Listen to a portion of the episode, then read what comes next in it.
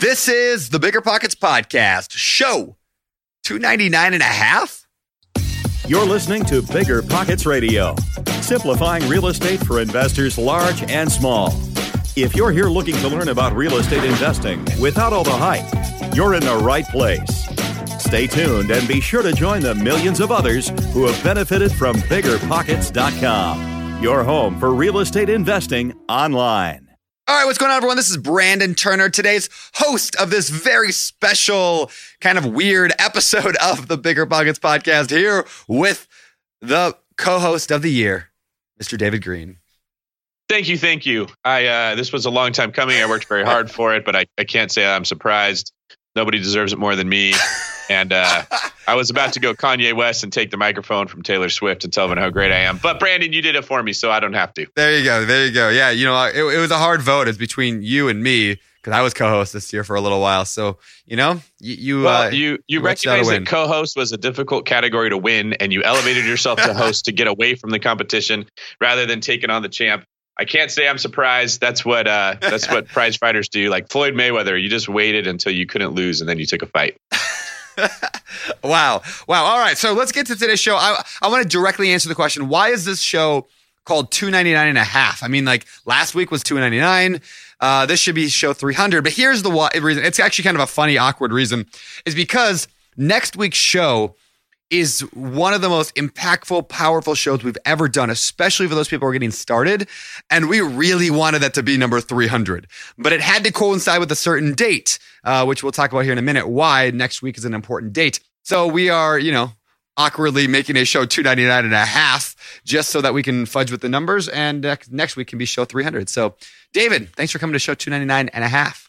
Well, the important thing that people understand is we're squeezing as many of these things in there as we can because we care about your success, your wealth, and your real estate investing education. That's why we're doing that. That's exactly it. We're, we're spinning this a little bit. So, anyway, with that, we got to get to this show. Today, we're talking about creative real estate investing. In other words, how to do it without using your own capital. We're going to go deep into that topic today. So, if that interests you, hang around for that. But before we get to that, we are going to get to actually today's quiz tip. And tip. because today's is a little bit different show, we're going to do something a little bit different in the quick tip. In fact, today's quick tip is coming from a listener, a longtime listener of the show, I believe, uh, who's going to be calling in.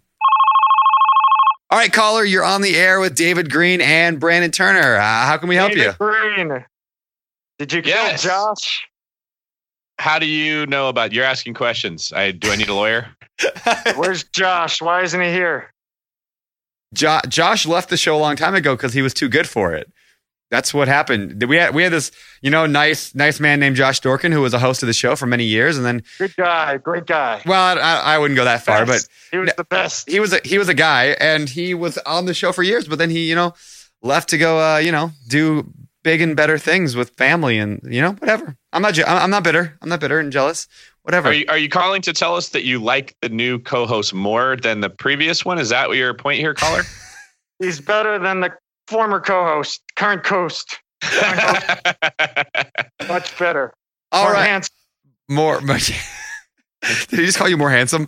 All right, everybody. So today's I quick tip, tip, for you. is from our Shave caller. Your beard.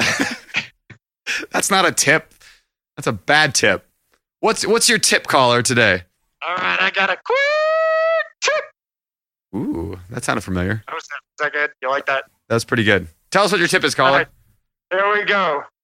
One week from today, the host of the Bigger Pockets podcast, along with the current host of the Bigger Pockets podcast, Brandon Turner. This is Josh, by the way, guys. Hi, what's happening? I, am going to be surprised if nobody knows that yet. All right. David Greene has got this like stoic stone face. He's completely unamused by this whatsoever, which is really funny. Hi, everyone. Hi, David. Hey, this is what it looks like when you're you're in shock and awe and in the presence of glory, basically being visited upon us from the past, and it just brings back all these memories of like almost ten years of bigger pockets listening and hearing your voice, Josh. Man, you make me feel good. All right, guys, it's me. It's Josh. I'm just calling in with today's quick tip, and there's an important reason for it. A, I wanted David Greene to feel good about himself, let him know how much better he is than our former co host. Hey. considerably better. But that aside, I am calling to let you guys know we're really, really excited to announce an upcoming book. And that book is authored by the two hosts of the Bigger Pockets podcast, yours truly and Mr. Brandon Turner, titled How to Invest in Real Estate The Ultimate Beginner's Guide to Getting Started. What do you think about that, David Greene? I think that that's probably the number one question that we get on Bigger Pockets is I'm a beginner and I don't know how to get started. So it was a fantastic idea to write a book about that. And who better to do it than the two most famous, experienced, and skilled real estate investing educators in the world? Wait, Kiyosaki wrote this book? Just kidding. No, yeah. So, yeah, Yeah, quick we got tip. a book coming out. Yeah, we got a book coming out. Let you guys know, everybody know that's my quick tip. There's a book. It's exciting and, That's and good. it's going to be amazing. And Brandon did a fantastic job. Uh, I just showed up once in a while. this this book is pretty pretty cool. Uh, but the reason we had Josh come on for the quick tip today is because pre-orders are open right now, and if you pre-order the book, the book actually launches next week. And in fact, next week Josh is on the entire show. But Oh yeah. yeah, Josh is on next week's show. We're kicking David Greene off, but the pre-orders are live today, and if you pre-order, you get invited to a special uh, live webinar with Josh and I doing a Q and A. So if you have questions, you want to talk to us, pick our brain. We are doing a live webinar uh, that you get invited to. It's it's going to happen like early November, but The calls got- have already started. the calls have started. Good. Pre-order it, and that's all we got. So we're going to kick you off the show because me and David are going to go talk about no money investing. So get out of here, Josh. Do it. Make moves, guys. Thank you for having me. Enjoy the show, guys. Keep Thanks, Josh. kicking backside. All right. Well, that was awkward and kind of funny.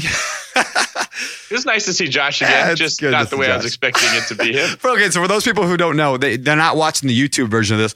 Josh actually showed up to that quick tip wearing a ski mask, and uh, all, all we could see was his eyes. And uh, obviously, you know, we knew it was Josh, but it was uh, it was a humorous little fun moment. So anyway, so terrorist looking Josh called Yes. him for the quick tip. Yeah, I, I think I think David, you remarked earlier that it felt like uh, kept wanting to reach for your gun to go fight that terrorist, but you know, you held he it brought together. up a lot of, of old emotions. Yeah, he go. definitely looked like he was going to cause some trouble. But uh, it's Josh, right? Like he can take whatever form he wants. He's a real estate god. If he visit, if he visits this earth in the form of a, a beautiful Hercules or a, a poorly beggar, it's, that's what gods can do. All right. Whenever I used to travel, I would get that creeping feeling that I lock my back door. How do I know my property is going to be safe while I'm away? But not anymore, thanks to SimpliSafe Home Security. I'm about to go on a three week trip to Copenhagen, but am I tripping about my trip? Nope. With award winning security and peace of mind from SimpliSafe, I don't need to worry. SimpliSafe is a super amazing alarm system that I actually installed in my house myself personally in less than 30 minutes. And there's so much peace of mind knowing that there's something in place to protect my homes, my goods, and my John Mayer shrine. SimpliSafe systems have high tech sensors that detect break ins, fires, and floods, indoor and outdoor cameras to keep watch night and day, 24 7 professional monitoring at less than $1 a day. Plus, SimpliSafe professional monitoring agents can even help stop crime in real time by speaking to intruders through the wireless indoor camera. Hey, hey, bud, get out of here. It's like that, but it's a lot better, I imagine. And if you buy the system and you don't love it, you can get a full refund with SimpliSafe's 60 day money back guarantee. SimpliSafe has given me and many of our listeners real peace of mind, and I want you to have it too. Right now, get 20% off of any new SimpliSafe system with Fast Protect monitoring at simplisafe.com/pockets. There's no safe like SimpliSafe. Passive income without the property headache? It's possible. There's a way to invest passively in real estate and get monthly income without any tenants, maintenance, or property management. The Wealthy have been doing this for years, and if you're an accredited or high net worth investor, you too can collect cash flow without the headaches that come from owning rentals. How? By investing in a private real estate fund with PPR Capital Management. PPR's co founder, Dave Van Horn, wrote the book on real estate note investing for BP. But he's not just investing in notes. Dave and his team also have an extensive background in commercial real estate. And with PPR Capital Management, they're strategically investing in both notes and commercial real estate nationwide. With over half a billion dollars in assets under management, PPR has provided individuals with a steady source of truly passive income since 2007 without ever missing a payment. Check them out at investwithppr.com. Again, if you're looking to get monthly passive income from an experienced team with a strong track record, go to investwithppr.com today. eBay Motors is here for the ride. With some elbow grease, fresh installs, and a whole lot of love, you transformed 100,000 miles and a body full of rust into a drive that's all your own. Brake kits, LED lights, whatever you need, eBay Motors has it. And with eBay Guaranteed Fit, it's guaranteed to fit your ride the first time, every time, or your money back. Plus, at these prices, you're burning rubber, not cash. Keep your ride or die alive at ebaymotors.com. Eligible items only. Exclusions apply. See ebaymotors.com. Let's talk about creative real estate investing. Of course, I wrote a book on that a few years ago, and I think we've got a second edition coming out next year, which is kind of cool. But for now, I want to go through this topic of no money because this is like the number one thing I believe that holds up most, maybe number one or number two, depending on the person, that holds up people from really diving into real estate is I don't have enough capital to just jump in and get started. So that's why this is such an important show. Uh, the first thing I want to talk about with David here and kind of go through is should somebody do no and low money down? What do you think, DG? Uh, HE double hockey sticks. Yes. If you can get into real estate for no money down or low money down it's better than a lot of money down. And there's a lot of reasons why, but it may not be the reason you think. Okay. Okay. Most tell- tell people more. that I hear from have no money. They don't like their job. They don't manage their finances well. They're not on a path to financial prosperity. And so they're looking to real estate to be their savior, right? And that's kind of a problem no matter where you are in life. If you're not doing great in life and you're looking for a significant other to be your savior, you're Yeah. going to end up in trouble, right? You're vulnerable. You don't want to be in that position at all. You want to be in a position of strength where you can pick and choose the people that bring the most value to you because you bring value to them as a general rule. Well, real estate works the exact same way. The reason that I like low and no money down is because when I was investing in the traditional method, which is what I just call like putting a big down payment on a house, fixing it up, and then having a rental, I learned a lot about investing, but then I ran out of money. And right when I got good at investing, I had no more capital. And that was like a cruel twist of fate. When I learned how to BRRRR, I never ran out of capital. I got much better at investing. I did a lot more deals. I built better relationships. My skills grew. I became an overall much better investor. And it was due to the BRRRR strategy, which is one of the ways that we're going to talk about investing with no and low money down. So I'm a big fan of doing this for one of the biggest reasons is it allows you to be a better investor and that's what it's all about. You get more deals under your belt you get more experience you learn more you start to get more profitable and then as you know brandon the better deals you get the less money that you need right? So it Yeah. kind of becomes this virtuous cycle to where you don't need money anymore because you're getting really good deals because you learned how to invest the right way. So that is what we're going to talk about today. Lots of strategies to get yourself started and then get better and this is one of the cool things where it's not like, oh, I don't have any money, so I should invest with no and low money down. Really, the best investors invest with other people's money, right? Like they're not investing with their own money either. Yeah.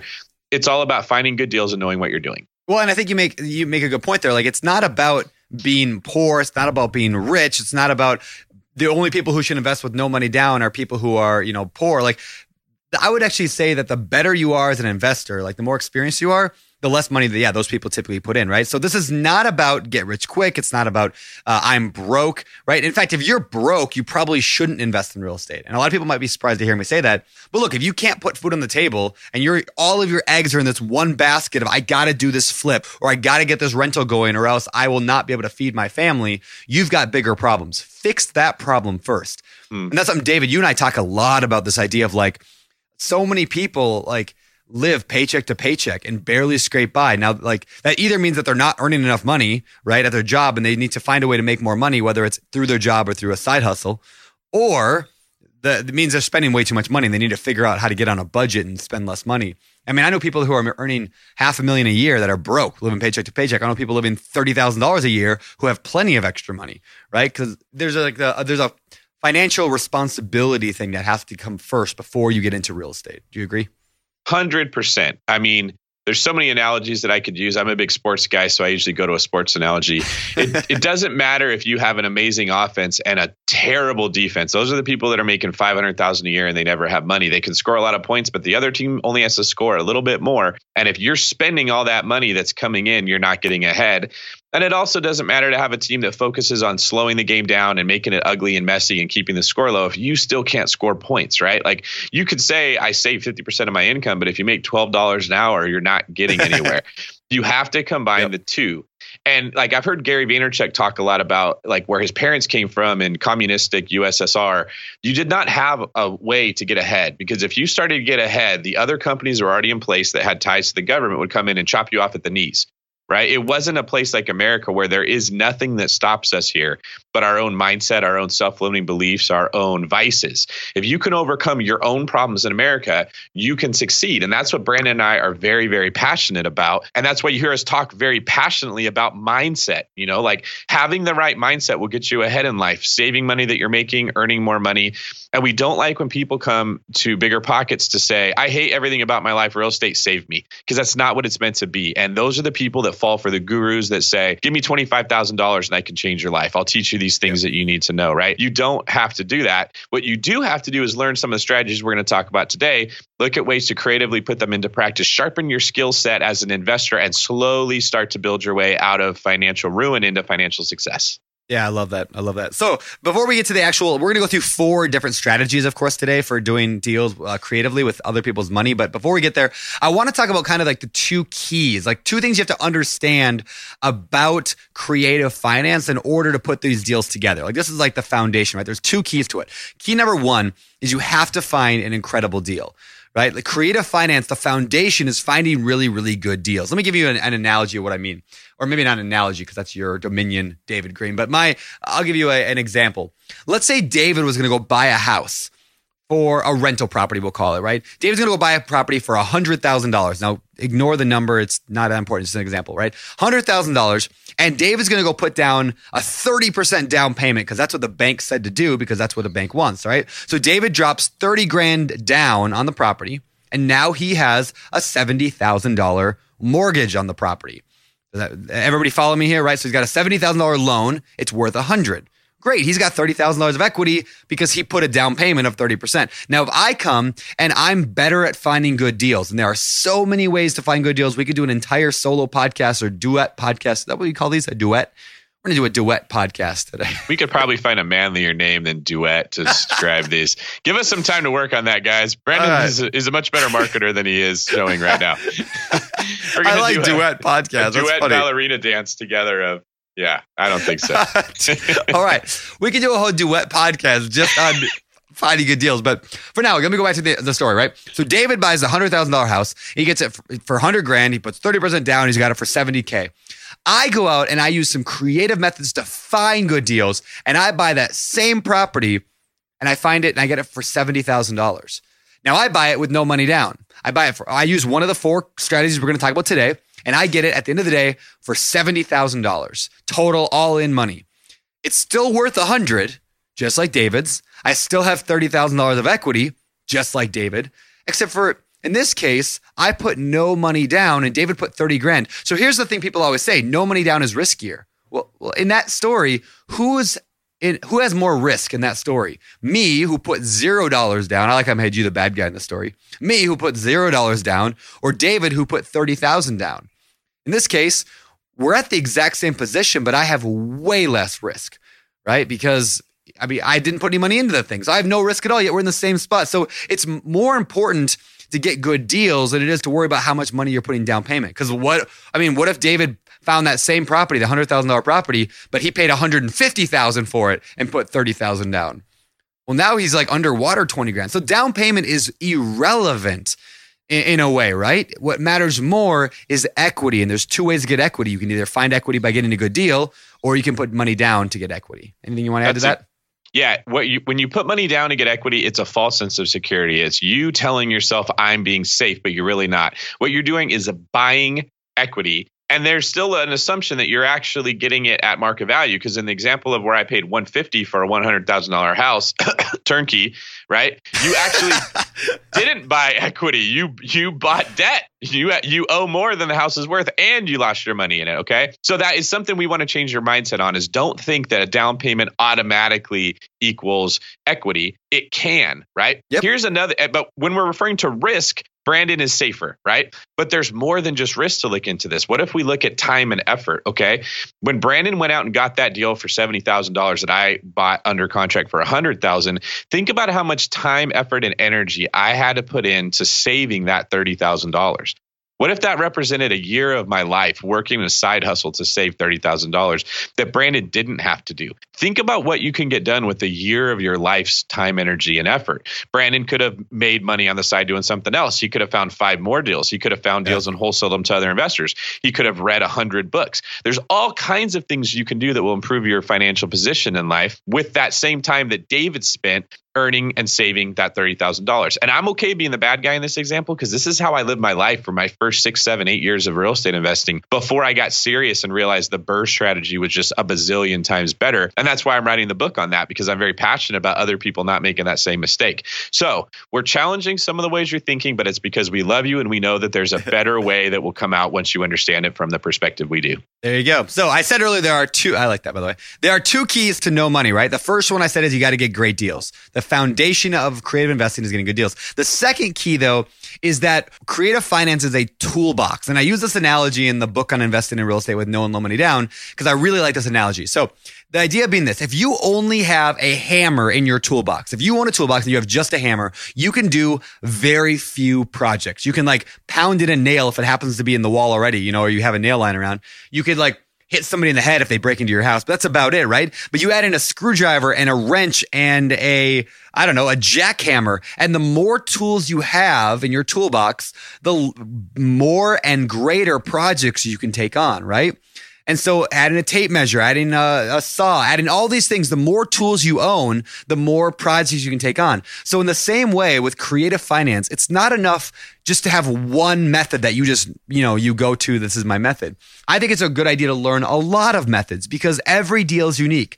That deal might work really well for the BRRRR strategies we'll talk about. That one might work better for house hacking, which we're going to talk about. That one might work better for a hard money loan, which we're going to talk about. So like different deals work different ways, but you got to have a lot of tools, which is why today's show, I think, uh, hopefully you guys are enjoying this already and hope you'll continue to because we're going to give you a bunch of different ways. We're going to fill your toolbox today. And again, you might know this stuff. Uh, you, maybe you've read this in a book or you've heard it before, but I want to encourage you to listen through anyway because you might just pick up one more tip, one more idea, one more way to think about it that changes how you run your business.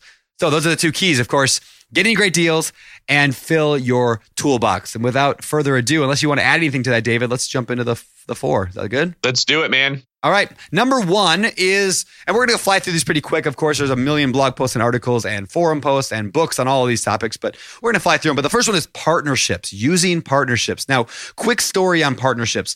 So when I, I discovered the power of partnerships in two different stories, I'll tell the first one. I, I tried to flip a house, my very first house I ever tried to flip deliberately. I mean, I flipped an accidental live in flip, but the first official flip I tried to do was back in like 08 and the market was crashing and I couldn't sell it. And uh, I didn't really know what to do. And I didn't have the ability to get a mortgage because I didn't have a job. So I found a partner. In fact, I actually grabbed my dad and I said, Will you save me from ruin by helping me? And so I brought him in as a partner and then he had no problem getting a loan on that property and we just turned it into a rental property because my dad's like a solid, you know, he's like the bank's best friend. So that's the first time I ever tried to use a partnership in any way. And it was like more like, Daddy, I need your help. And it, it worked, right? So then later on, I found this triplex, a rental that I just absolutely loved the idea of this triplex. I really wanted it. It was a great deal. I didn't have the money for it. And I didn't have the ability to get a loan. So how was I going to do it? Well, I found a, a, couple that I knew, some good friends of mine, and I mentioned to them that I was putting together a deal and asked if they knew anybody that might be interested in helping me fund it. And they said, well, we might be interested in that. And of course, they ended up bringing the down payment. They didn't even have to have all the money. They just brought the down payment. We want to get real deep. They didn't even bring the down payment. They used a home equity line of credit on their house to bring the down payment. I brought no money to the deal. They brought the down payment and the rehab costs, and we split everything 50 50. And that is the power of partnerships I learned very strongly then. Is all, all of a sudden I was making hundreds of dollars a month in cash flow on this property and I had no money into it. Of course, they brought some money into it, but they had zero work into it. So they loved that, right? They had no work at all, but they had an easy ability to get a loan. So anything you want to add to that? But but but Brandon, that's because you're Brandon Turner. You host a podcast. You had investment property. You're six foot five. You know, handsome, jo- Josh, beardy. the surprise caller uh, Dorkin, right? How do I do it when I'm not as experienced as you, Brandon? What is the secret for why those people felt safe and comfortable giving you their money? Yeah, there's a couple things in there. First of all, I was not, that was pre podcast. That was pre me even knowing Josh Dorkin. That was pre anything. I had a few properties. I had done a couple flips at the time. Uh, it was very early on. What got me that deal was one, I built good relationships, right? I build good relationships with people all the time. Real estate is a relationship business. We talk about it all the time here on the show. The second thing I did is I talk about my deals. I make sure everybody knows that I'm a real estate investor. I put it on my Facebook. I talk about it. I go to meetups, right? Everybody knows what I do. Uh, and third, I'm really good at showcasing the strength of a deal. Now, this was before the days of the bigger pockets calculator, which we made for this very reason, is that you can have the best deal in the world, but if you can't showcase its strength, you have a hard time convincing people to fund it for you, right? So I would spend hours putting together really nice work, like PDF documents, like colors, graphs. I mean, literally hours before presenting a deal to somebody like these partners. And I'd walk them through all the numbers. I'd sit down for a presentation, and I, I might spend ten hours getting this. But at the end of the day, of course, it's worth it, right? If you can pull off a, a no money down deal. So that's how I was able to do it, right? I was confident in my numbers. I found a great deal. I network with people and I let everyone know what I do. So I put a thing on my Instagram a long time ago at Beardy Brandon, if you want to check it out. Uh, but it's basically this like triangle, right? And on one side of the triangle, it says knowledge. Another side of the triangle, it says hustle. And the other side, it says money. And the key to creative finance is you only need to bring in two of these in reality. If you want to do no money down deals, you only need two out of that triangle, uh, right? So, so if you don't have the money, bring the knowledge, bring the hustle. And when I say hustle, what I mean is like the work, the the getting in there, the finding the deals, the making it happen, the networking. Like that side of thing, you do not need money for. You do not need money for the knowledge. I mean, you if, if you want to be real cheap, just go to your library and go. Most of the there's every library has dozens of real estate books. Go read them there if you want, or pick them up on Amazon, or go to biggerpockets.com slash store. Get the knowledge, listen to podcasts, hustle, and there are so many people out there who have money but do not have time to hustle or do not have the the patience to sit on a podcast and listen to David Greene and Brandon and uh, some obscure terrorist caller talk about real estate, right? Like people don't have that not that hustle to do that. Whoever's listening to this show right now, you guys have that and that is worth way more than money. And that's where partnerships come in really handy. This is so good. Okay, guys, this is not just Brandon saying a lot of words that sound good. Like he's giving you the playbook to do what he's doing. And I want to sum up what Brandon said so everybody here can get serious about if you want to do what Brandon did, look at these points, okay? He mentioned he had done a couple deals, not a hundred deals, but not zero deals. He had done just a couple. You hear us say all the time, hey, your first deal is really important. Get one under your belt. This is why we're not just blowing smoke. Where we have seen Yeah. because we deal with frustrated and new investors all the time asking how to get started, what needs to happen, and we know this is the cornerstone that gets you moving. That's why we're always saying this. And if you guys understand how Bigger Pockets was built, a lot of it was by people like Brandon and I talking about, man, people have a hard time with this, or I'm having a hard time with that. And then they build something in bigger pockets to help somebody like that. And we're giving you guys the playbook for how that worked. Brandon talked about his deals a lot. This is the a fancy word is marketing, right? But all he was doing was when he met people, he talked about real estate. He said, "I just flipped this house. I just bought this rental." Right? Even though he'd only done one or two deals, if he talked about it to enough people, people started to think, "Whoa, he's really good. He knows a lot about real estate." And that's probably all they thought. They didn't know anymore, but that's all he needed for them to be potentially interested in buying deals with him is that he had that credibility, right? He would showcase those deals specifically. Here's the thing about this deal that worked out so well. That's very important. I do that as a real estate agent. Whenever I talk to people, they're like, What's going on in your life?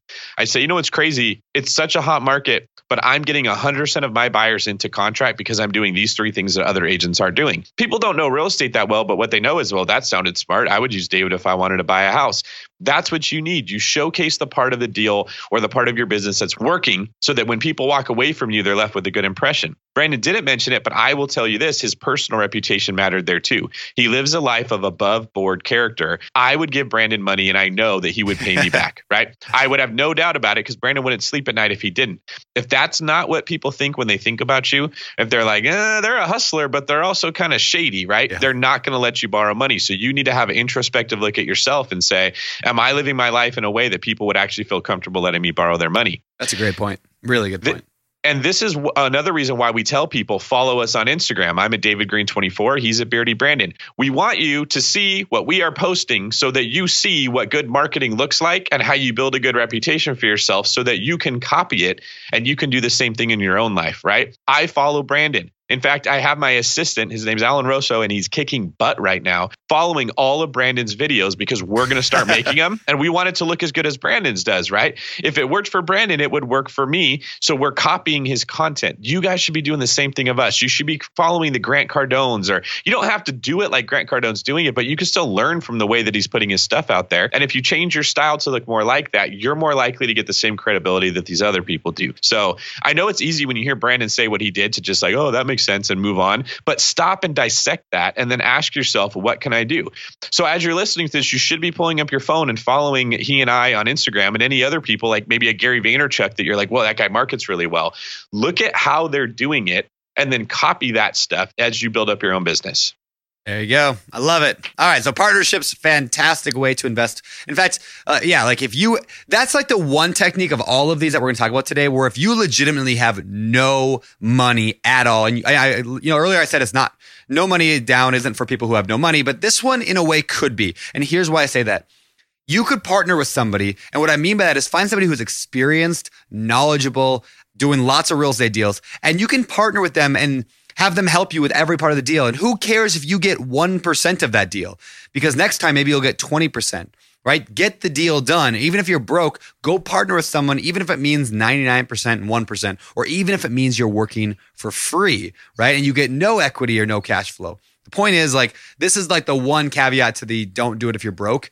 You could partner with somebody and be the knowledge and the hustle side of things and maybe make some money in the process. So, partnerships, there you go. All- go ahead. Everybody here is understanding, yeah, there's some value in borrowing money, right? If I have to give away some equity, I'll do it to be able to borrow money. What Brandon's talking about is borrowing credibility. And that can be even more valuable than money. If you would do it, if you'd give away equity for money, give away equity for credibility. It's even more important.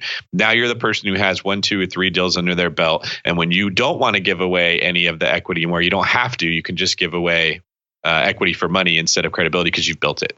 There go. I love it. All right. So the next one we want to move on to is to talk about a strategy that both David and I do quite excessively, we could call it.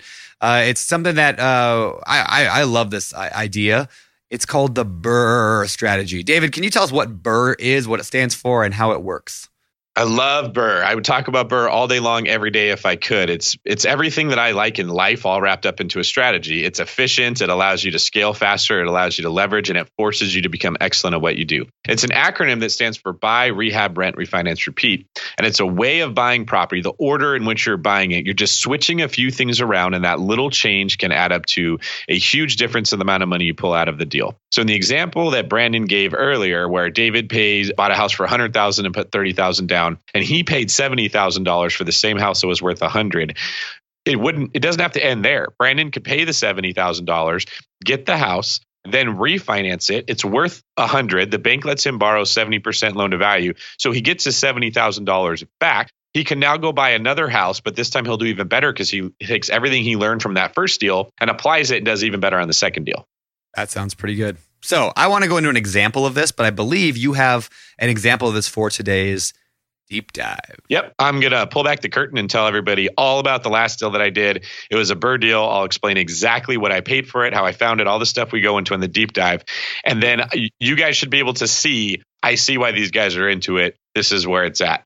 All right. Well, what's that? Let's get to the deep dive.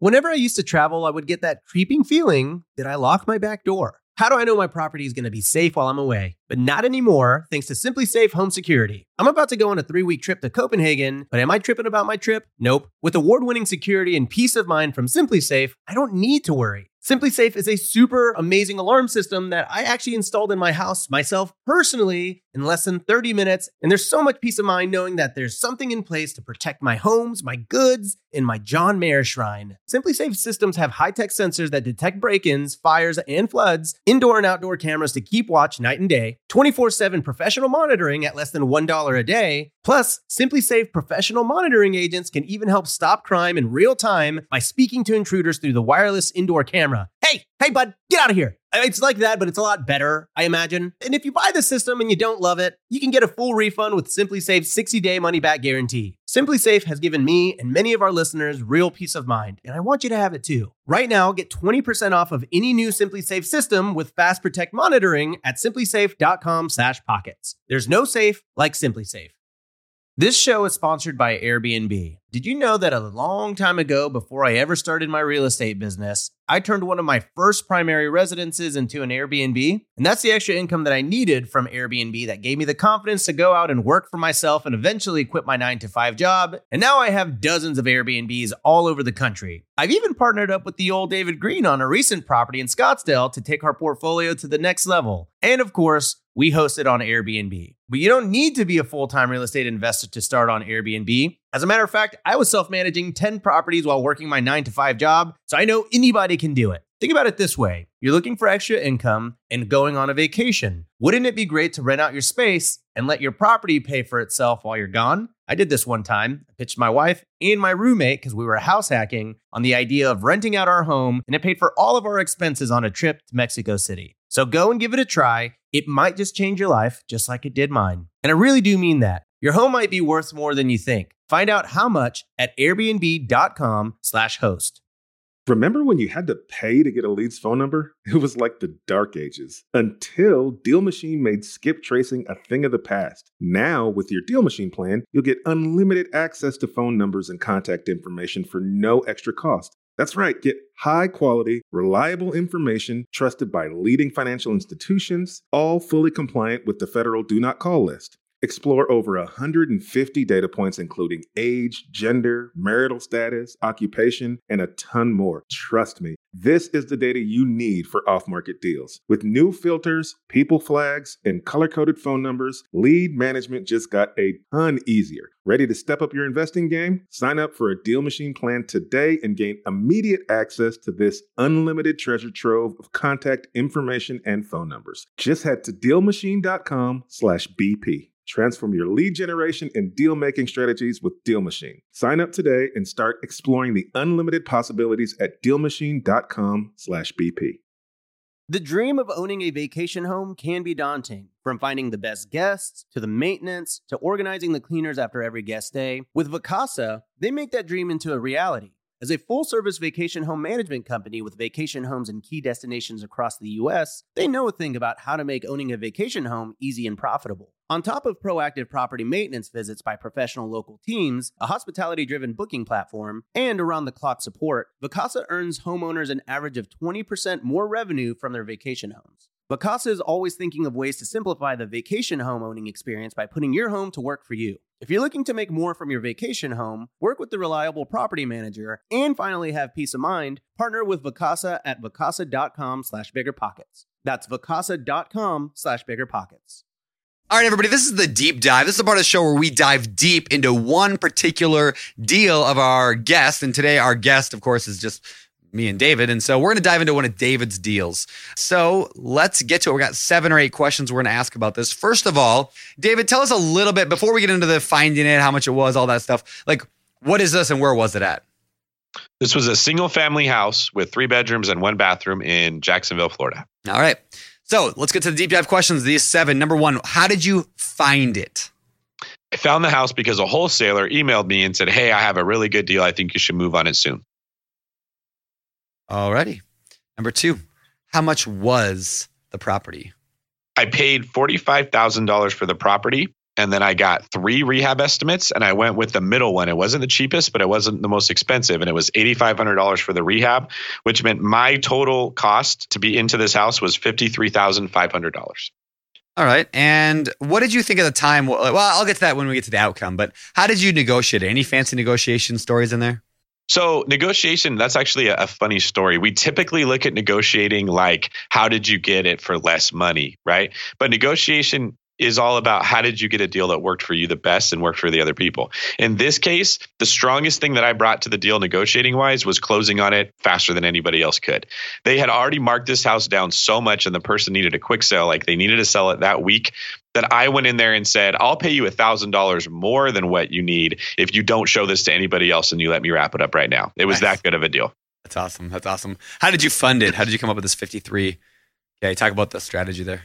Yeah. So what I had done was I had sold a rental property in Phoenix, Arizona, and I had taken the proceeds and I said, I'm going to go start buying in Jacksonville, Florida with this money. And this was one of the first houses that I was looking at. It may have been the first one I bought. So I took the money from Phoenix and I didn't even do a 1031. I just sold it. It's really the only house I've ever sold in my whole investing career. And I took that money, put it in the bank, and then I went looking in Jacksonville, and this is the deal I found.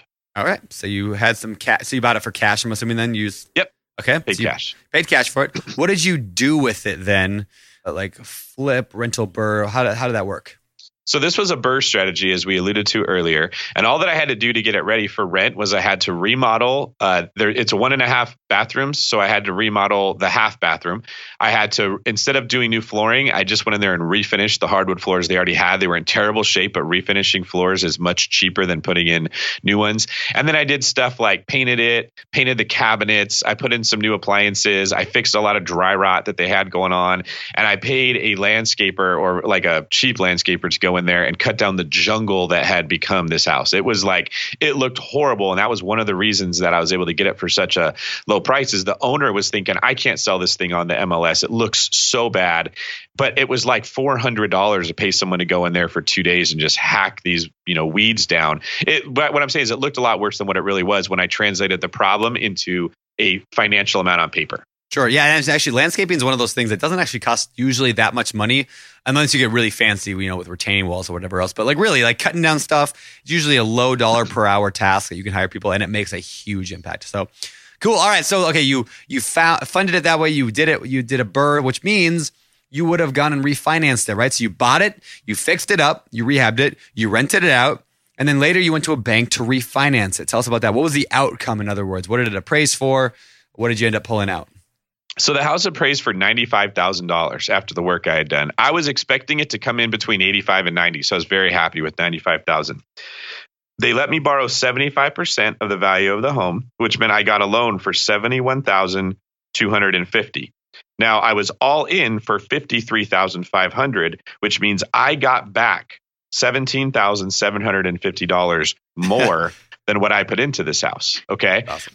The house rented for thousand dollars a month. So when I added up all my expenses, my cash flow was about four hundred and fifty dollars. So if I was to sum all this up, I ended up with a check for almost eighteen thousand dollars, more than what I put in. A house that was pretty well rehabbed and wasn't going to have any issues for a really long time. $450 a month in passive income, plus every relationship that I built. The wholesaler now knows when David says he's going to buy something, he's going to buy it. I went on to buy about eight more houses from that wholesaler. Uh, I met a landscaper who's willing to do a lot of work for really cheap money. I developed a relationship with a bank that I've refinanced about 20 more houses with after that, right? I could go on and on about all the benefits that came from this, but that house became the cornerstone that I then built a portfolio in Northern Florida on because I used the BRRRR strategy well. Cool. Fancy. Last question of the deep dive. What lessons overall did you learn? Anything you want to add to that? I mean, that was pretty good already, but Yeah, this house was I was able to buy it because I had cash and I could close with what the seller needed was like a close within a week, right? So I was in a position of financial strength going into this that allowed me to capitalize on all this stuff. So there's people that will say, "Well, of course, you know, you got a deal for 53,000 that it was going to be worth 95. Anyone could make money if that's the case, right? So be that anyone. Put yourself in the position where you have the access to the same capital. Talk to private money people and say, "Hey, this is what I want to do if I find a deal, can you have this money on standby so I can go buy it?" right? Don't just say, well, I can't do that because I'm not that person. Ask yourself, what would it take to be in the position to where I could do it too? Because now I have all my money back plus 17,000. So I went into it paying 53 and I walked out of it with a check for 71. Now I can go put a house under contract up to $70,000 and I can do the Yeah. very same thing again with the very same money and build my portfolio that way. there you go. So last thing I want to talk about because we're talking about this is a no money deal. People are listening to this and saying, "Well, sure, it must be nice to have you know fifty five thousand dollars just sitting around." I couldn't do this deal because of that. What do you say to those people?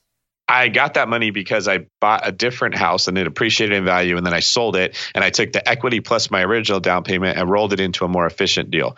And I got the money to buy that house from working overtime at my job as a police officer rather than going to Cancun or hanging out with all my buddies when they were flying and vacationing because they thought they had extra income, right? I had a plan. I knew I wanted it. I designed my life around the plan, what it would take to be successful. I executed it. I saved up a little chunk of money. And then by making wise investment decisions, I built it up, built it up, and built it up until I got to the point that that snowball was so big Yep. that this first house I bought in Florida turned into like 20 something more houses after that. So it's it's hard in the beginning, right? But it gets much easier once you get going. So if you can power through the initial like how do I do this phase and get into where you're actually taking action, the whole thing becomes much easier. Yeah, that's great. That's great. And I would add one more point too: is if you if you were trying to do this, like, let's say you had the exact same deal in front of you, this deal that that David found here, like you could use one of the other strategies we talked about today. I mean, that we're talking about, like the partnership, right? Like, like David could have found a partner to bring the fifty three thousand dollars down, or he could have done what we're going to talk about next, which is hard money. So let's shift over there away from BRRRR and move over to hard money. Now, hard money, of course, what is it? Let me tell you a quick story. So I, when I was trying to flip my very first house, I told you guys about earlier, right? The one that didn't go so well and I had to refinance it, but I was looking a way to flip and I had no money, no job, no credit really to speak of. And I needed to find a way. And I read this in a book and they mentioned this word hard money. And I was like, well, what's that? And basically, what it is, it's people or businesses out there who lend money, usually to house flippers and to BRRRR investors, but usually to house flippers on very short term, like a year is usually about max, uh, and then really high fees and points. So you might be paying 10, 12, 15% on interest rate potentially.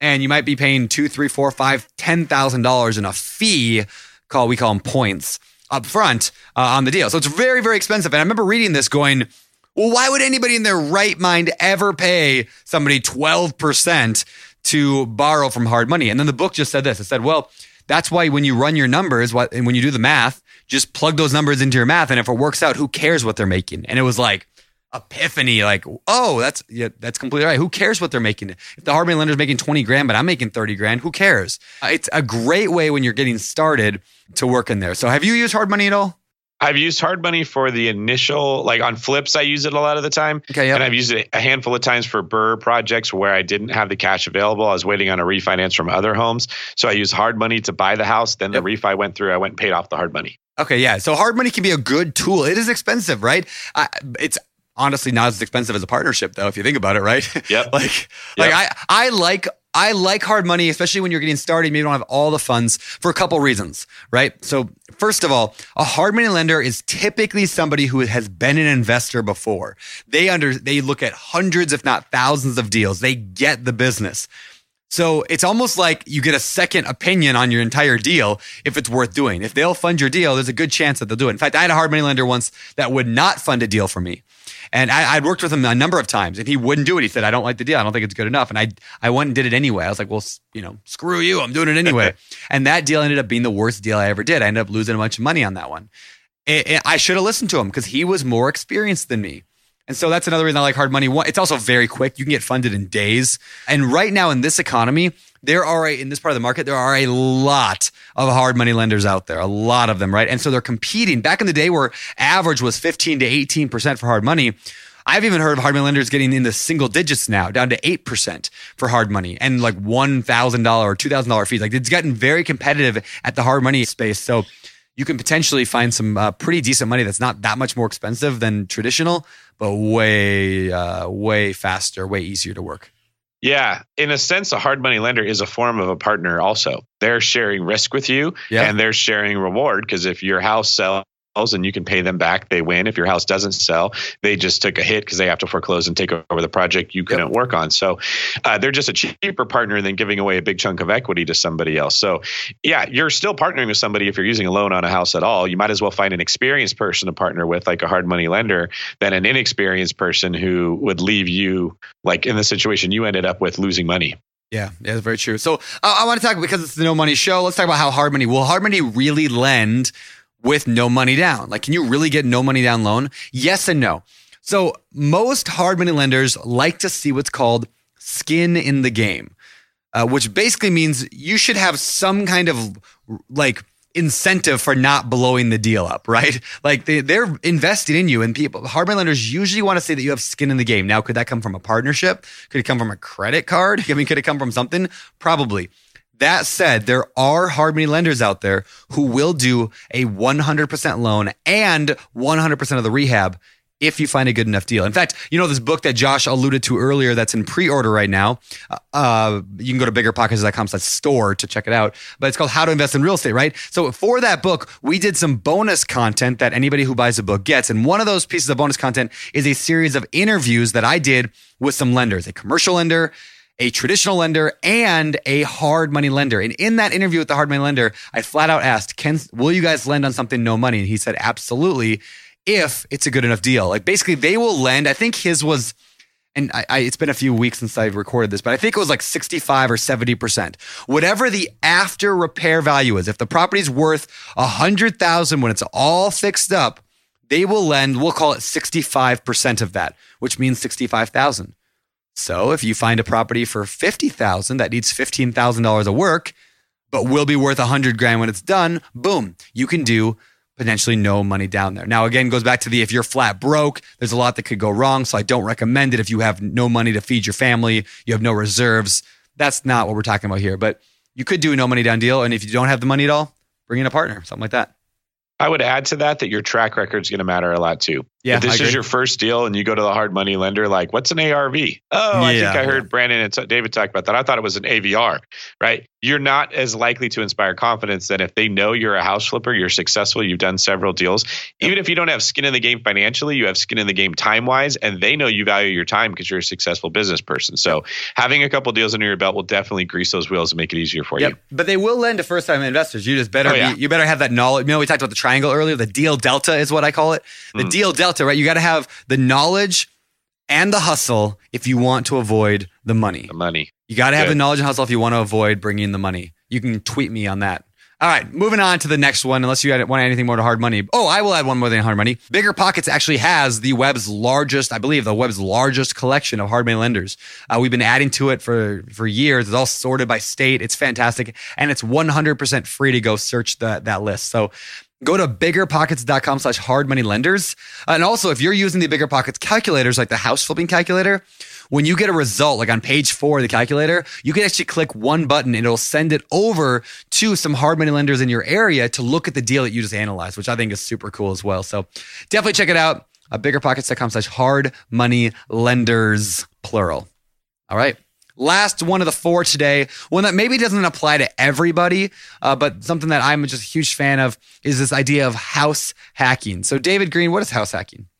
House hacking is utilizing different strategies to lower your the payment that you have to make in a house you're buying, and it can take many different forms. It can be buying a triplex and renting out two of the units. It can be buying a home and renting out a couple of bedrooms. It can be buying a fourplex, renting out three of the units, and then two of the bedrooms, and then you sleeping in the family room or something. Right? Like there's all kinds of ways you can combine this, but it's looking for the highest and best use of your property from a financial perspective. How can I make this into a income generating machine that I can also live in at the same time. So on top of all the money the house is making you offensively, it's now saving you the money that you used to pay in rent. So it's helping you defensively as well, Yep. which can have huge impacts on your uh, financial position overall. Yeah. And I love the fact that like house hacking, it's like you get training wheels, right? So you're kind of learning how to do it. It's like, you know, I figured it out my very first rental property after I kind of accidentally flipped a house I lived in. Uh, I bought a duplex. And all I knew was, well, if I lived in one of the, you know, two houses on one lot. If I lived in one house, the other house could help pay the mortgage. And in fact, my mortgage was like 620 a month. And they, the first day they brought over the, my tenants, my new tenants brought 650 in rent and cash over. I don't take rent and cash anymore, but they brought like 650 over. And I was like, I just made like I'm living for free. Like this is the best Yeah. thing ever. Now you can dump all the money that you were spending on expenses. Like I I used that actually to quit my job at that point to go flip houses. And I was able to do that because I had very few expenses. Uh, Scott talks about this a lot. Scott Trench, uh, host of the BiggerPockets Money podcast and author of the book Set for Life.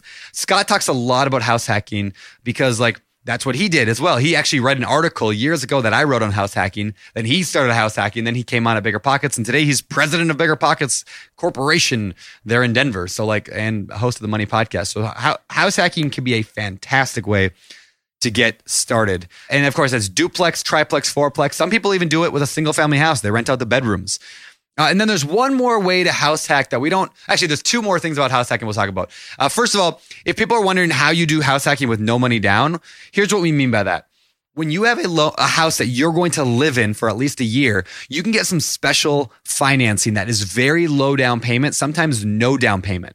For example, there is something called an FHA loan. It's three and a half percent down. So if you bought a hundred thousand dollar property, it's thirty five hundred bucks. Uh, fairly easy to qualify for that thing. And I'm sure David, you probably work with FHA buyers. I know that I sell almost every house I sell is to an FHA buyer. There's also something called a USDA loan if you're in a little more more rural area.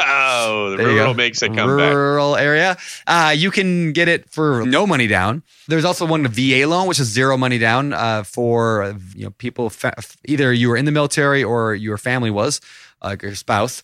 Uh, and there's even something called an, a 203k loan, which today I coined a new term, right? So house hacking was a term that we came up with years ago. Then BRRRR was a term we came up with uh, a few years after that.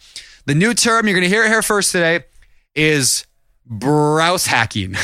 and it's browse hacking, B R R R R O U S E hacking. Browse hacking is the idea where you're combining house hacking with BRRRR. You're buying a property that you're going to live in, you're going to fix it up, you're going to rent it out as a duplex, triplex, fourplex, or maybe just bedrooms.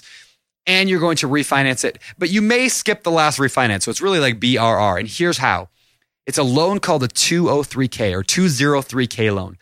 It's part of the FHA program. Don't get confused here. I mean, I'm getting into the weeds here a little bit, but it's important. 203K loan is a loan that's part of the FHA government sponsored loan, which allows you to bring just 3.5% of the total, which means the rehab and the purchase price. So if you find a fixer upper that you want to buy and then fix up, let's say you found a house for a 100 grand and it needed a 100 grand of work. Well, now you're at 200 grand total, right? So you can just bring 3.5% down of that 200 grand. You're bringing $7,000 to the table. And FHA program, the 203K loan program, will fund the entire $97,000 of your rehab. It's pretty cool. Now, the numbers have to work out. It's got to be an incredible deal. But browse hacking can be a great way to get in because you find a nasty multifamily, small multifamily, and get in there. I love browse hacking, this idea. Yeah, and what I love is that we're combining two of the uh, methods that we're talking about Yeah. in the show to give you even better result. And in a little bit, when we sum up the show, we're going to go over some examples, other examples of how you combine this tool from the tool belt with this tool from the Yep. tool belt and build this cool thing that you can kind of stand on to uh, elevate your financial position. I have an example of a client that listened to the podcast. He reached out to me. His name's Ryan Meinzer, awesome guy. He said, David, I've been listening to you on the BiggerPockets podcast. I work in San Francisco. Mortgages are insanely expensive, but I love this city. He works in the tech industry, so they make good money, but they also have to spend it all on their expenses. He said, How can I do this? So we talked about house hacking, right? Obviously, the more bedrooms he could buy, the better off he could be because he has more to rent out. So we found Ryan this like it's kind of like a condo, but uh, similar to a condo in San Francisco in a very, very good area that a lot of people wanted to live, but of course they're expensive. He was able to buy this thing, rent out two of the rooms, and live in it completely for free in the most expensive city in the world while having other people pay off his mortgage and saving all the rent that he was throwing away to rent from somebody else, right? It's the perfect way of he gets to be a homeowner, he gets to save all his money, he gets to build equity over time and he gets to pay his loan down over time in a city that we typically would think there's no way that that could work, right? And because he's renting it out to other people live in the tech industry, most of those guys work all day, they come home and sleep and they go right back to work. It's not really going to have a big impact on his his living situation. Now, if you're hearing this and you're thinking, well, I could never have someone live with me, that's fine. Is it worth having to work until you're 70 years old because you don't want to have someone live with you for a short period of time? Right? Like it sometimes making that sacrifice for a little while is worth it because of what you're going to get in the end. And if you just work a little harder, like maybe you find a nurse who works the night shift and she's sleeping when you're at work and when she's at work you're home sleeping and you never run into each other. It's not like you're going to come home and some weirdo is going to be eating Cheetos on your couch in their underwear, like just making everybody uncomfortable. You might be able to find a way to where it has a very like minimally intrusive impact on your lifestyle and you get all the benefits of house hacking. So there's lots of ways to look into house hacking, but if your problem is I don't know, I just can't afford to buy a house right now. What you're really saying is I can't afford to live a, buy a house right now and have the lifestyle that I'm accustomed to and I want to keep. Yeah, that's fantastic. Uh, and yeah, there's other ways to do it as well. If you don't want to live with somebody, like I mean, you could do vacation rental hacking, like ver. How would you call that? Vrouse hacking. Vrouse hacking. Hacking. We're just making up terms left and right here. You can do vrouse hacking, right? You could do a live-in flip. That's another method, right? That we that Mindy, uh, co-host or host of the Money podcast, right? Her and her husband are like serial uh, live-in flippers. We need a name for live-in flip. That's too many words. Flip hackers flip hackers. so I don't know. well, it's awesome because you avoid capital gains taxes yeah. when you go sell your house. And that's like a huge expense when you're yep. a house flipper. And you're reducing your risk by an incredible amount because if it doesn't go up in value or you can't sell it to make money, you just keep living there. It's yeah. it's very hard to lose when you're a live-in flipper. Yeah, in fact, the house that I'm I'm leaving here in Washington, you know, the house that I'm selling, basically that's what I did. Like I haven't actually officially closed yet. We're closing here in a, I don't know, a month or so and I'll officially become a Hawaiian native at some point here coming up this fall. But when the house sells, so like what I did is I bought it for $280,000 back two years ago, a little over two years ago. I bought it for $280,000. Then I put in probably like 25 grand worth of work. I like fixed it up 30 grand. I mean, it wasn't like nasty, but it was like oak cabinets, oak ca- counter. I mean, like, na- like laminate counters. So I like fixed it up, made it like repainted, made the landscaping, whatever, put in 25, 30 grand of work over those two years. I'm selling it now for 400 or just under like 390 or whatever it is. So like essentially at the end of the day, I'm going to make, I think somewhere in like the $75,000 range, like maybe 65, you know, depending on, I can't remember the cl- closing cost total, but anyway, let's call it even 60 grand, right? So I'm basically making 60 grand at zero taxes because I held it for two years. It's my primary for two years. I owe no taxes on it. If I were to take $60,000 $60,000 divided by 24 months roughly that I live there. That's $2,500 a month I was basically making. Guess what my entire expenses to live in that house were? About 1800 a month, 1900 a month.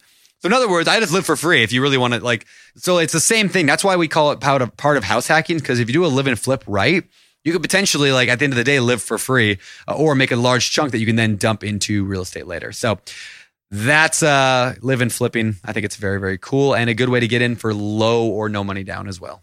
When you hear Brandon and I talk about we use real estate to build wealth, it's not are we live in flippers or are we house flippers or are we BRRRR investors? It's all of it. Yeah. I'm going to do BRRRR investing and I'm going to flip a couple deals a year while doing a live in flip. And I'm going to house hack that live in flip to save myself some money. And I'm going to maybe buy it with a private money partner. Like you're combining all this stuff together to save you money at every step. And all these little small actions add up to huge results over time and you're not really doing a lot of work. You're letting real estate do the work. You're just like there's this saying that small hinges swing big doors. Real estate is a very big door. You just have to control that hinge. And we're giving you guys some of the tools that you can use to control and build that hinge to swing a really big door.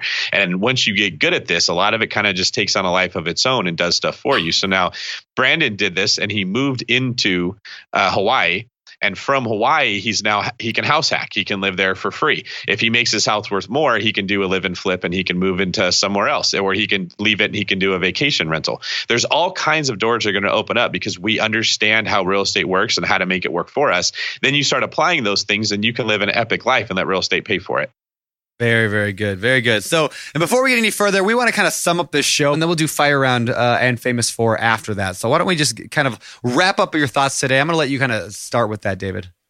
All right, so here's what I want to talk about. One of the reasons that it's really good to invest with no and low money down is not just because you can invest sooner and not just because of the risk that it's reducing. It's also because it impacts what we call the velocity of money. That's a fancy economic term that has to do with how quickly the same dollar is used to buy several products. It's usually used by the federal government when monitoring things like the GDP of the country to figure out like how quickly are dollars moving through the economy. But you can take that same principle and apply it to your own specific financial life. Okay. I want my velocity of money to be very fast. I want to earn a dollar, save a dollar, invest that dollar, get it back, and then go invest it again. And the reason is when I look at the whole process of, of earning wealth through real estate, let's take the BRRRR strategy, for example. You make the majority of money when you buy, then you might add a little bit of money during the rehab if you do it well, like adding bedrooms, adding bathrooms, stuff like that. But the majority of it is when I bought that deal in the in the deep dive example that I that I gave, I made most of my money when I paid forty five thousand dollars for that house. I spent what was it, uh, eighty five hundred on the rehab, and I probably added some value to it through the rehab as well. But I made 30, 40 grand when I bought the deal, right? So if I know that, I want to keep buying as many deals as I can because every purchase is what's adding to my net worth. That's where I'm growing my equity. The faster I do it, meaning the quicker I get my money back and reinvest it, the quicker I can build wealth. These strategies allow you to take the same dollar and invest it faster and faster and faster, making it less expensive with every single acquisition because of things like house hacking, paying for a lot of your bills it, it, most of us are used to thinking in terms of how do I reduce risk? How do I reduce risk? And that's good. You should be thinking of it. It's not the only thing you should be thinking about. You should also be thinking about how do I build equity? How do I build relationships? How do I streamline this process, right? So what we're talking about now helps in both areas. That's yeah. one of the reasons that we're like so passionate about this is why you should do things like that. It also forces you to find better deals, okay? It's cheating if you just go put $80,000 down on a house and then you tell people, "I bought my first property, it cash flows," and you're making 200 bucks a month, right? The return yeah. on your money is like like 3% ROI or something. It's nothing to brag about, right? It's don't get yourself fooled into thinking because you saved a bunch of money or made a bunch of money and then went and invested it, you're a great investor. What we're talking about forces you to really find the best deals because you're trying to get in and out with none of your own money. So it really like makes you d- dial down and narrow down exactly what you're looking for and get a really good deal so you can move on to the next. Oh. The last thing I want to leave you with is combining the strategies in Brandon's tool belt analogy. So you've got a hammer, you've got a screwdriver, you've got a uh, give me another tool, Brandon. You're a handy guy. A what would be a tool measure. belt? Tape, a tape measure. measure. There you go. That could be like a BP uh, analyzing tool, right? Like one there of the calculators go. is your tape measure. But you're combining all these strategies together, like I mentioned earlier, to make them all work for you. So, one of the popular ways I see this done is someone uses hard money to buy a property. Then they refinance that hard money with private money that they started raising, but they couldn't get it all together before they had to buy the deal. So, they use hard money to buy the deal. They raise private money, they pay off the hard money lender and reduce their interest rate. Then, when the property is finished, they go refinance it into a conventional loan with like a portfolio lender and they pay back all the private money. And they started off at a 12% interest rate and ended up at a 4.5% interest rate and added a ton of equity to the deal, right? Yeah. So, if you understand all three aspects of it, you can make those work for you and buy deals that other people can't. I call that creative combinations in the book on mm. investing with no loan money down, right? And I, I, think I tell the story in the book. I'm not sure, but basically, when I bought my first apartment complex, my 24 unit that I owned back, I sold it now. But uh, when I bought that, what I did is I I let's say I used five different creative strategies combined together. So at first I, you know, I found this great deal. I talked with the owners. I had no money to get into this thing. So they let me do what was called a lease option, which we're not talking about today, but it's in the book if you want to know more about it. We used a lease option, a triple net lease option for me to be able to take over the property essentially. Now I had to rehab the property so I had to fix it up, right? So I did a lot of my own work on fixing it up because I didn't have any money. So that's one thing I did have, right? But I needed I needed rehab money. So I brought in a partner to fund the actual cost of the rehab. Some of the stuff I had to hire out, some of the materials, whatever. So I brought in a partnership. The partner though didn't have the money to fund the deal. So we used a home equity line of credit that the partner had on their house to fund the deal. Uh, and then I refinanced the property into a normal commercial loan later on. So I BRRRR'd it. So let's see, what do I got? So I got, I got BRRRR, I got the partnership, I got the HELOC, I got the triple net lease option, and what was the fifth one in there? Le- lease option. Uh, I got lease option, BRRRR, the home equity line of credit, the partnership, and oh, and seller financing. At the end, when I went, the although I did a lease option to start with, Six months later, we converted that and I refinanced it first into seller financing. So then I actually owned it. The reason because they owned it free and clear. So now for two years I paid them and then I refinanced it into a commercial loan. So I actually held it for two years as a seller finance deal so I could build equity. And then when I go to the bank, it was just a straight refi that I took out a hundred grand. Now, if I would have gone to the bank with a, a, lease option, I would have had to still put down a 25% down payment. But because it was a seller, and because of seller financed, I had the equity. They just did a straight refinance and a cash out refi. Uh, anyway, the reason I, a lot of you guys had no idea what I was just talking about there, right? And that's fine. Uh, I do have a book if you want to kind of go into detail on that. I made a 99 cent Kindle book. It's on Amazon called like How I Bought a 24 Unit for No Money Down or No, almost no money down. Just go to Amazon, type in Brandon Turner, go look for it. Like honestly, it's like 99 cents and uh, check it out and then leave a review because I don't know. I, I want more people to read that book because it just basically walks you through this idea, and you don't need you don't even need to understand what I just said there, right? What you need to understand is that the best creative deals are put together by a variety of methods, and just the more tools you have in your tool belt, the more you understand how those tools work, the more projects you can take on. Drops the mic. There you go. With every step of the way, all five steps, you put yourself in a better position than you're at the step before. And rather than saying, I need to go in there and chop this tree down with one swing, otherwise I can't do it, you said, Nope, I'll just make five very strategically executed swings that will bring down the whole tree. And that's what we want people to see. Most of the time, when someone comes to Brandon or I and says, Hey, I want to invest in real estate, but I can't because of this reason, they're trying to solve that problem with one decision or one phone call or one move, where it's really not something you can do. But if you broke it down into a bunch of little steps and strategically put a plan together, you could take it down working backwards. And you need the methods we're talking about to be able to do that.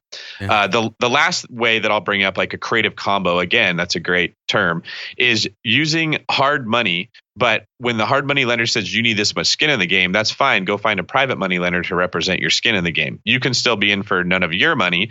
You've combined yep. several different methods and you can use other people's money to bring a deal down. And then once you've done a couple of them, you can have your own money or you have at least a track record to maybe the hard money lender doesn't ask for it. And then let's say the, the private money lender goes and tells all their friends, yeah, I invest with uh, Brandon Turner and I make this much money. And they go, holy cow, I want to do that too. You get enough of those, you don't need a hard money lender anymore. Yep. You can borrow money at 7% instead of 12 12% and no points instead of three points. And now you're in a better position. You get enough of those private money people together. You've eliminated hard money. Now you can take down bigger deals. Maybe you get into commercial investing. The possibilities are endless if you keep making small progress with uh, like a repeated effect. Yeah, I love that. I want to end this with then end this segment with one more like a quote, I guess you could call it, even though I'm gonna come up with the top of my head, so I'm gonna butcher it. But in Rich Dad Poor Dad, Kiyosaki has this great line that says essentially, you know, I don't know if he says it right, quite poor people, but basically, poor people say, I can't afford it. Rich people ask, How can I afford it? Or how do I afford it? Right. And I love that changed my life when I heard that. And that just kind of summarizes like creative finance is about asking how. It's about asking how. So, like, when you have a deal in front of you, ask how. How do I figure this out? How do I make this work? How do I put this together? How can I try this thing or this thing? It goes back to the common, creative common, the creative combinations goes back to knowing a lot about a, a, lot about a lot of different strategies the toolbox analogy. It's about networking about knowing people. The more people you know the more chance you can put together these things uh, and about finding good deals because if you find a good deal you will find a way to fund it. So go out there find good deals network connect with people learn grow bring the knowledge bring the hustle and you all can do it. Uh, so yeah there you go. There's your encouragement for the day. And with that awesome. let's sh- let's shift gears here and head over to the world famous Fire round. It's time for the fire round.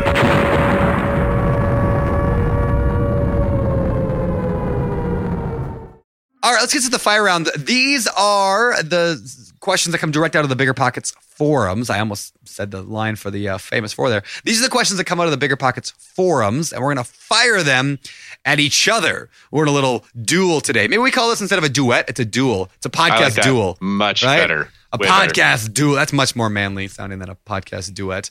but hey, I was in show choir in high school. I can do a duet. so right. I'm gonna turn around, put my back to yours, wait ten paces, and then you're turn around and you're gonna yep. fire at me. Yep. Okay. All right, go walk. Yeah, here's what I never understood about that. Let's say you're in a duel with somebody, right? Like Aaron Burr and who was it? Thomas Jefferson? No, it was uh-huh. Aaron Burr and somebody. Anyway, they like turn around, take 10 steps and turn around and shoot each other, right? Would you not take nine steps and turn around like and shoot? Like or ten steps way faster. Yeah, run ten steps and turn around. Yeah, like I don't. I guess it's like the gentleman thing, but like man, gentlemanship goes out the window when you're gonna die. Like when there's like uh-huh. You're like I would take one step. I would I would be like, all right, let's boom, and I would like while talking, I would shoot the person and then be done right, with because it. Because they turn their back to the person trying to kill them. First of all, terrible police tactic. We would never encourage that, right? And then second of all, what hap- What's the worst that happens? Oh, like throw a penalty flag, 15 yard penalty. Yep. You didn't take 10 paces. Yeah, exactly. You're in the penalty box. You're well, alive. I'm still alive. Yeah, so you're right. alive. You're good. Anyway, okay, so let's do the the, the duel here. David, how do I find accredited investors if I want to raise money from them? How do I find accredited investors?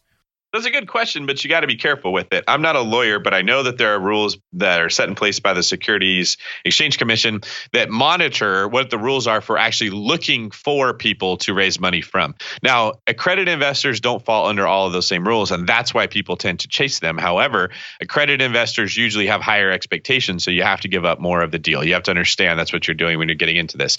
My strategy for finding accredited investors has been uh, what's the best word I should use here? Like showcasing myself or building up a reputation as the expert. So I hold meetups, I host this podcast, I write books, I produce content, I write articles, I do stuff that would let people see, like, whoa, this guy must know his stuff if he's doing X, Y, Z. Then I get them in front of them and I talk and I prove I know my stuff, right? Yeah. So once they hear me, they're like, okay, I trust David. Then they look into me and they see that everyone around me says, I, yeah, he's a st- stand up guy. He's not going to lose your money. He's not going to rip you off. They're way more likely to invest in me. My actual conversations with them are very short, five or 10 minutes long, rather than me needing to spend hours to convince this person why they should let me borrow their money.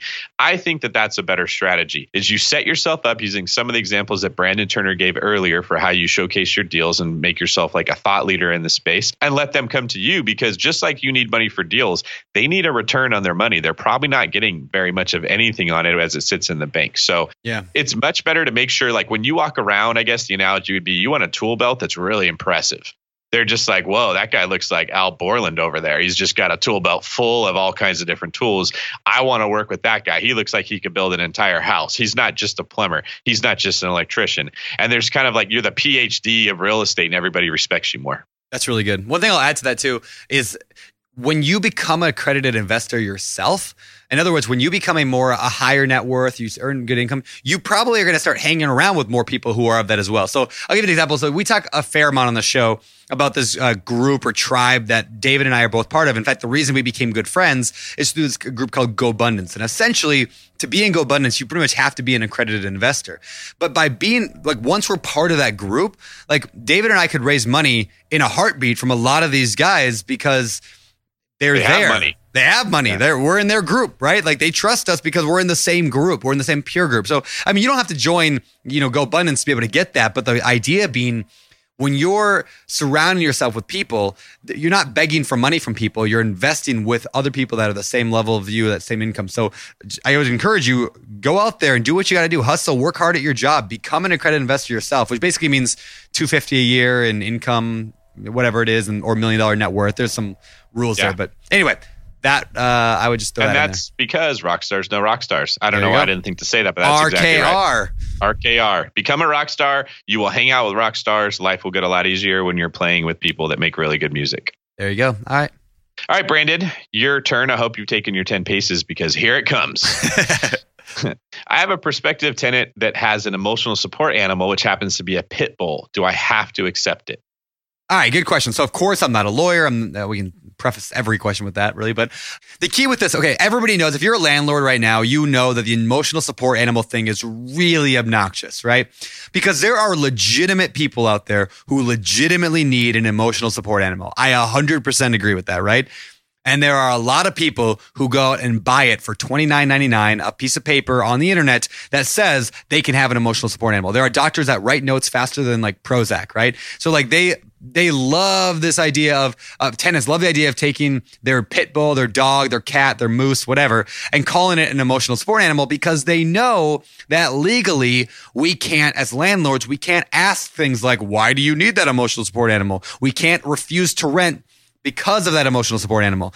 That said, the key there is because of that support animal. You can refuse to rent that tenant for any other reason. Just because they have an emotional support animal does not mean they're guaranteed accepted uh, to be accepted to your property, right? That's oftentimes people get confused about that.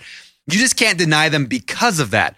So what like there's a good okay this is going to sound like a really big generalization and people are going to yell at me later but if you have a pit bull there's a decent chance there are other things that that i can deny you for right like and again i know there are people who own pit bulls that are fantastic people mm-hmm. but i also know there are a lot of people that own pit bulls or other nasty like breeds of dog. I love actually pit bulls. I really do love them but there are people who own them that have a lot of other problems in their life too right? Like that i can deny them for. Oh you have a felony. Yeah we don't take people with felonies.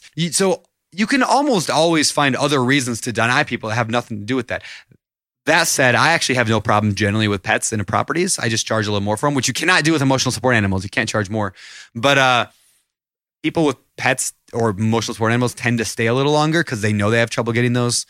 Uh, so anyway, that was a long-winded answer to no, you don't have to take them if they have an emotional support animal, but you cannot deny them because of that animal. Be very careful there. Read your laws, read the uh, Landlord Tenant Acts, read the Federal Fair Housing. That's the key there. The Federal Fair Housing, what you can and cannot discriminate against, and be careful because you don't want to end up with a huge, massive fine or jail time from the government. Yeah, and it's not that pe- we don't like people that have pit bulls. It's yeah, that I love pit bulls. I love people. if. If somebody's chihuahua bites somebody, that sucks. If somebody's pit bull bites somebody, that can end a life, right? Yes. And you have a lot more legal exposure when it was your property because it's typically not the tenant that gets sued, it's the landlord. And that's where this whole thing even comes up before Yes. pit bulls, right? Brandon and I are not saying that if you have a pit bull, we don't like you, we don't want to rent to you. We're saying that we don't want to get sued because your dog bit somebody and it created like serious havoc Yep. as opposed to uh, like a golden retriever, which you very rarely hear about ever biting Yeah. somebody, right? It's just the numbers game that we're talking about. Yep. You are exposing yourself to much more risk if you rent to someone that has a pit bull, and you were not there to raise that dog, right? People listening to this that are like, I have a pit bull. What are you trying to say? I don't have a felony. Yeah, that's great. You're a good person and you raised your pit bull right. There's a lot of people that were not, and they're drawn to pit bulls, and you can't control how they raise that dog or if it had been in dog fights when it was younger, if it had been abused and now it's extra defensive. So Yep. Take off your personal hat for a minute, put on your business hat for a second, and think about it. And hear what Brandon's saying is that it's not the pit bull itself, but if it's, It's not, the, the, yeah. uh, the tenant is going to cause you problems, find a reason that isn't the pit bull, which you probably would have found anyways if you were going to deny that tenant, right? There was something that Yeah. you were going to do. So very, very good and smart advice. I like that. So, so one more thing, just to add on to there. Insurance insurance companies actually, a lot of insurance companies do not allow you to rent to somebody with a certain breed of animal. It's not just pit bulls, of course. We're using generalities there, but it's like pit bull, German Shepherd, and there's a few other ones on the list. Dobermans. So, yeah. there's a few on the list. The idea being dangerous breeds that ha- that statistically have a higher likelihood of causing problems. So here's a really fun dilemma for landlords, right? Is your insurance company will not allow you to have a pit bull, yet a tenant who is perfectly qualified, you cannot get rid of them. Like you cannot deny them because I mean they're really like perfect. They get a pit bull as an emotional support animal. What do you do? I have no idea. That's a hard thing, right? Because your insurance company will not do it. it I, I'm, I would actually love to ask a lawyer that question, but I think even lawyers have generally, the few that I have asked things like that to, they just always say the same thing: find another way to disqualify them. Like, but what if your already existing tenant gets a pit bull as an emotional support animal, Mm. and your insurance company freaks out? You may have to just get find more expensive insurance, and that just sucks. But that's the world we live in, and that's whatever. So anyway, a lot of uh lot of conversation, a lot of uh, actually, if you go in the BiggerPockets forums, you'll find a ton of threads on this topic. One of the hottest I uh, the topics for landlords today, and it's not just landlords. It's like you go to Walmart and they have a sign there that's like you know we allow you know registered licensed you know service animals or whatever and not emotional support like they have it actually spelled out pretty well because they have very expensive lawyers and they can handle the lawsuit. So they they figured out the way around that. And at some point the government's going to have to step in and draw some lines because right now it's just too gray. That was the longest fire round answer in history but moving on. David am i crazy to self-manage a property a rental property from afar So I'm sure this question is coming to us because I wrote the book on long distance investing. And here's how I would answer it. When you're considering management services, they are doing two things for you. One, they are handling the X's and O's of actually managing a property, collecting a rent, advertising it for rent, fixing stuff when it goes wrong. Two, they're acting as an advisor to you. And in my book, I spell out that's actually the more valuable aspect of what they offer is the advice that I get from them regarding where I'm investing and what strategies I should be using there.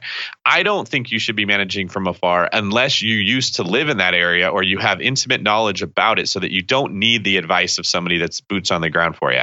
If you're like me and you live in California, you're just investing in other states because they make more financial sense for you you can you can do it from afar. It'll be more work, right? You can go find a handyman. You can put a lockbox on the house that they can use to get in and out. You can find eviction services and find someone to handle that for you. Like you can piece together everything you need if you're a total cheapskate and you don't want to pay a property management company, but you can't replace that advice that they were giving you. Should I buy in this neighborhood? What should I charge for rent over here? What should I expect from the tenants? Is everyone going to have a pit bull or is nobody going to have a pit bull, right?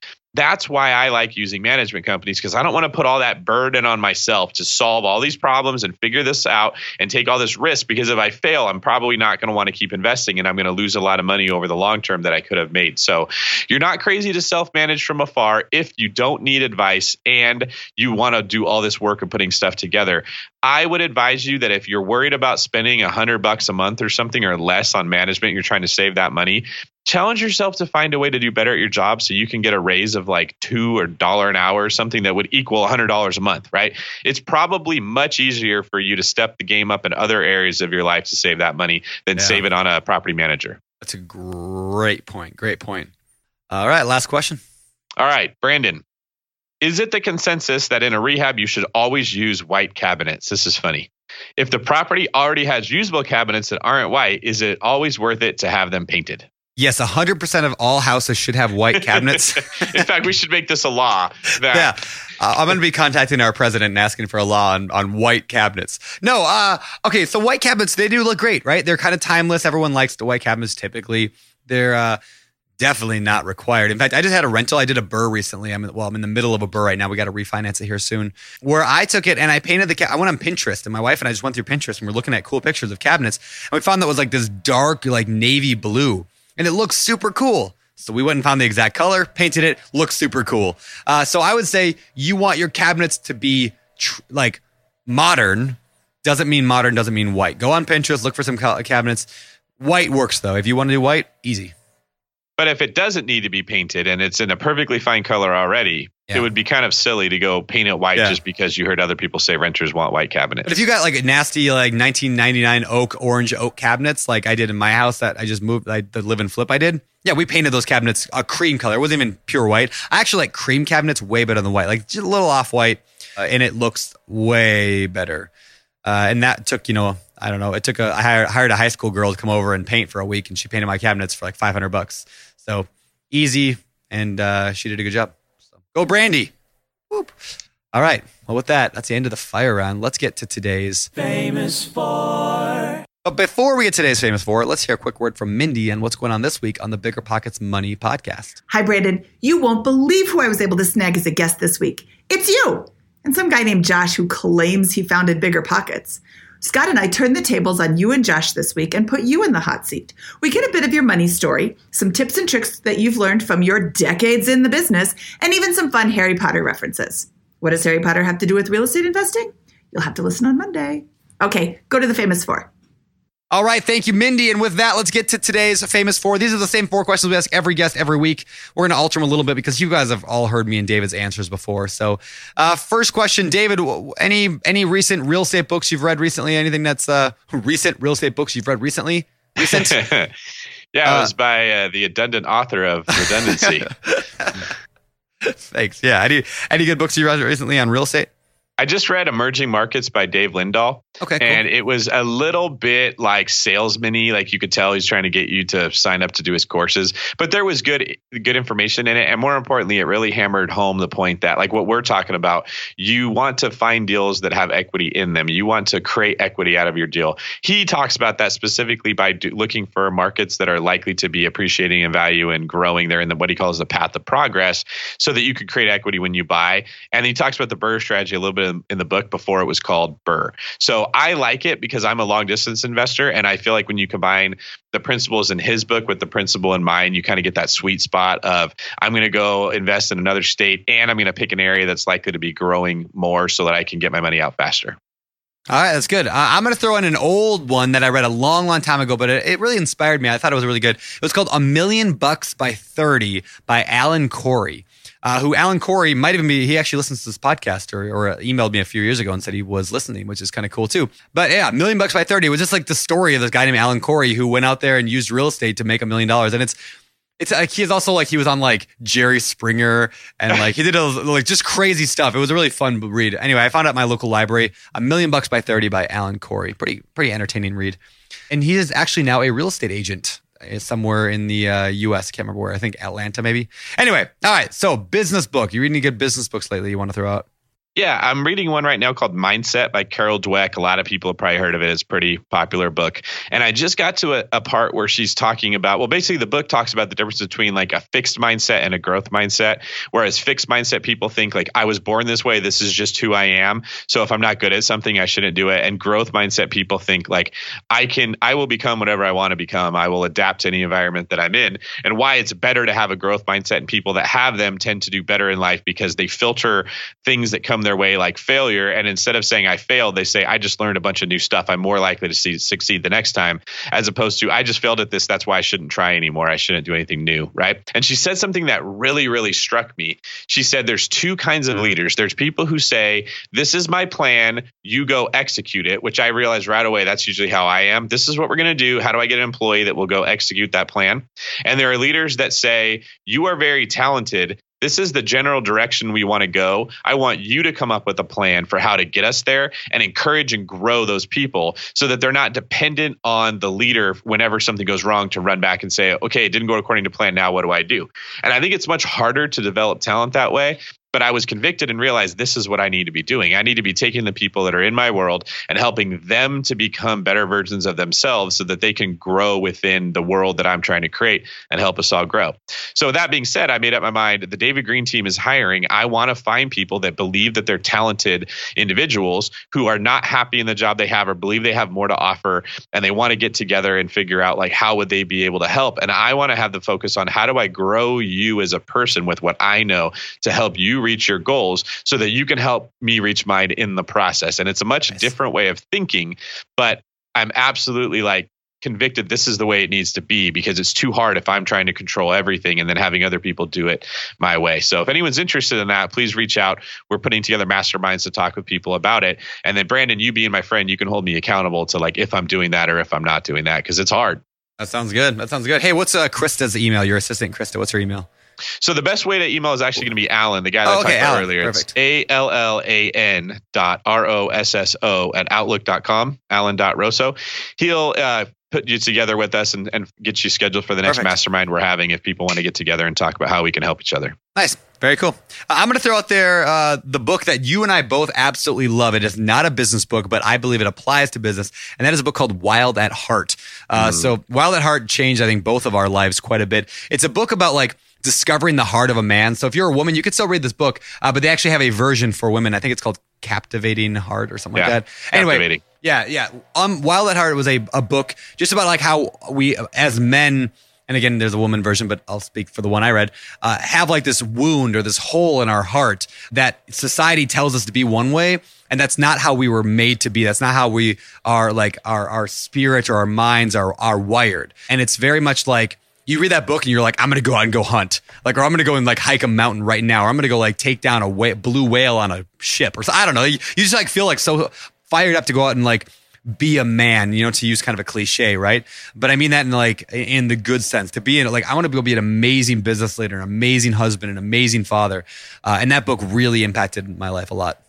Well, I'll take you one step further. If you're having a hard time being comfortable with some of the things that you just mentioned, the book helps you understand why that may be right? Like that's what i loved about it is there's yeah. areas where my confidence was lacking and i was really struggling. And this book helped me pin down exactly why that was and gave me hope that i could like build myself out of it and strengthen some of those muscles.